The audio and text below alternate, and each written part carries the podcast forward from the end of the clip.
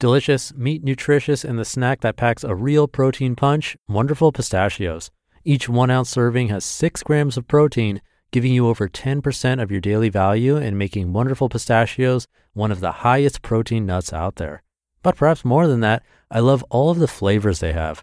Their sea salt and vinegar ones are my favorite when I'm craving that flavor, but still want to keep it healthy. But that's just the tip of the iceberg. Wonderful pistachios come in a variety of flavors like chili roasted, honey roasted, smoky barbecue, and jalapeno lime, to name a few. Perfect for enjoying with family or friends and taking them with you on the go. Whether you're a pistachio purist who loves cracking open every nut, or you prefer the convenience of no shells pistachios, Wonderful Pistachios has got you covered.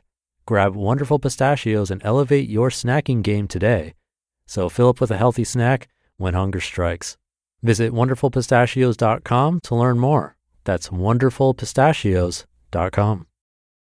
This is Optimal Living Daily, episode 1922. We Have What It Takes by Sid Savara with markandangel.com. And I'm Justin Malik, your personal narrator, reading to you every day, including holidays, from the best blogs or articles I can find. And now let's get right to our next article and continue optimizing your life. We Have What It Takes by Sid Savara with markandangel.com. Day 1. The very first day of class, I walked in and addressed my students. You will be graded on your homework, weekly quizzes, and two exams. I do not play favorites, I do not grant extensions, and I do not grade on a curve. One hand shot up. Is it true that less than half of your students pass? Yes, that's true. Last semester, out of 17 students, Five earned a B or better. You are welcome to switch sections if you want. Four of the students got up and left, but Albert, somewhat surprisingly, remained. Albert was one of my students last semester. Last semester, he wasn't doing too well, and I told him he may be better off dropping the class. But he stuck it out to the end and earned a D for his efforts. I spoke to him after class again today, and he assured me this semester was going to be different. He was determined to do better. Albert came in for office hours, frequently emailed me for help, and struggled with the material.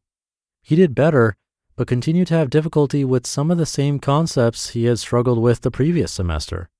In the end, things did turn out differently. Instead of a D, Albert had earned a C when a B was required to continue to the next level. He would have to repeat Introduction to Computer Science for a third time. The next semester, the following semester, I had a batch of 15 students, Albert among them. I gave them the usual speech, a few switched sections, but Albert stayed in his seat. I pulled him aside after class. Albert, I hope you understand the situation. You could easily pass this class if you took a different section. You know that I grade strictly, I don't accept late work, and I don't grade on a curve. Are you sure you want to remain in my section, or would you rather switch? You know, I appreciate your concern, Sid. I'll think about it, he said. The next week, he was back in class, my class.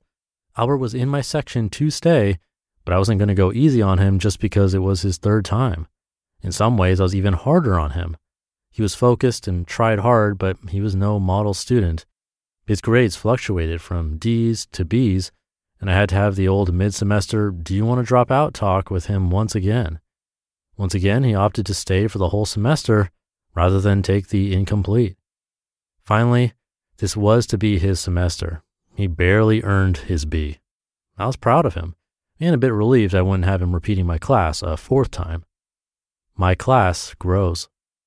After Albert made it out of my class, something interesting happened. A couple semesters later, my section started to grow, and I soon had to turn people away because my section was full. Why would people continue to sign up for my section when they knew that I was a harsh grader and they stood a better chance of passing in a different class? I asked them and learned that Albert had recommended me. Apparently, he was doing well in the upper level courses, and when people asked him why, he told them he had learned a lot from being my student. I had to go find out for myself what was going on. Why didn't you just switch? I learned that Albert wasn't just doing well in courses, he was now tutoring undergraduates in computer science. I caught up with him one day and asked him for the full story.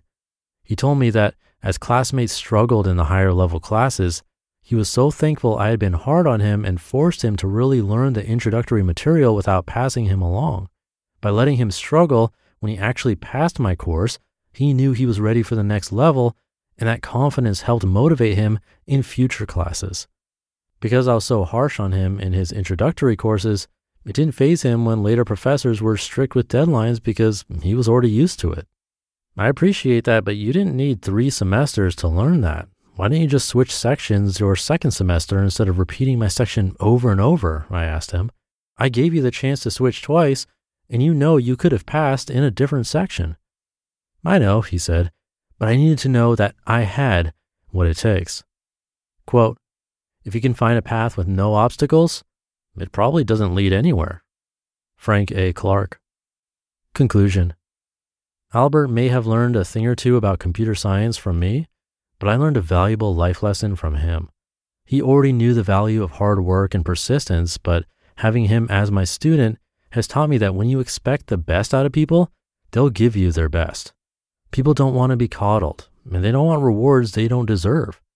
Just like Albert, many of us have the potential to accomplish great things and will willingly struggle against obstacles time and time again.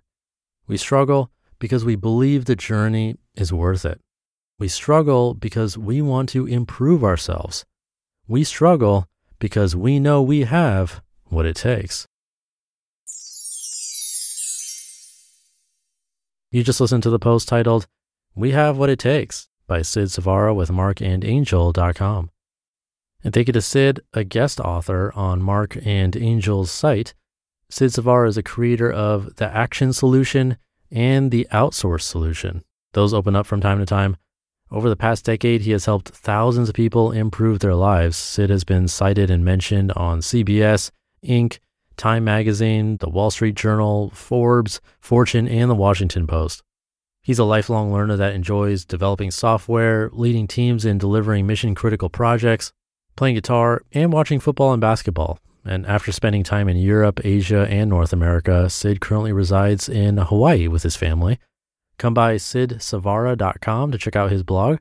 That's S I D S A V A R A.com. Thank you for being here and for listening through to the end. Have a great rest of your day, and I'll be back tomorrow where your optimal life awaits.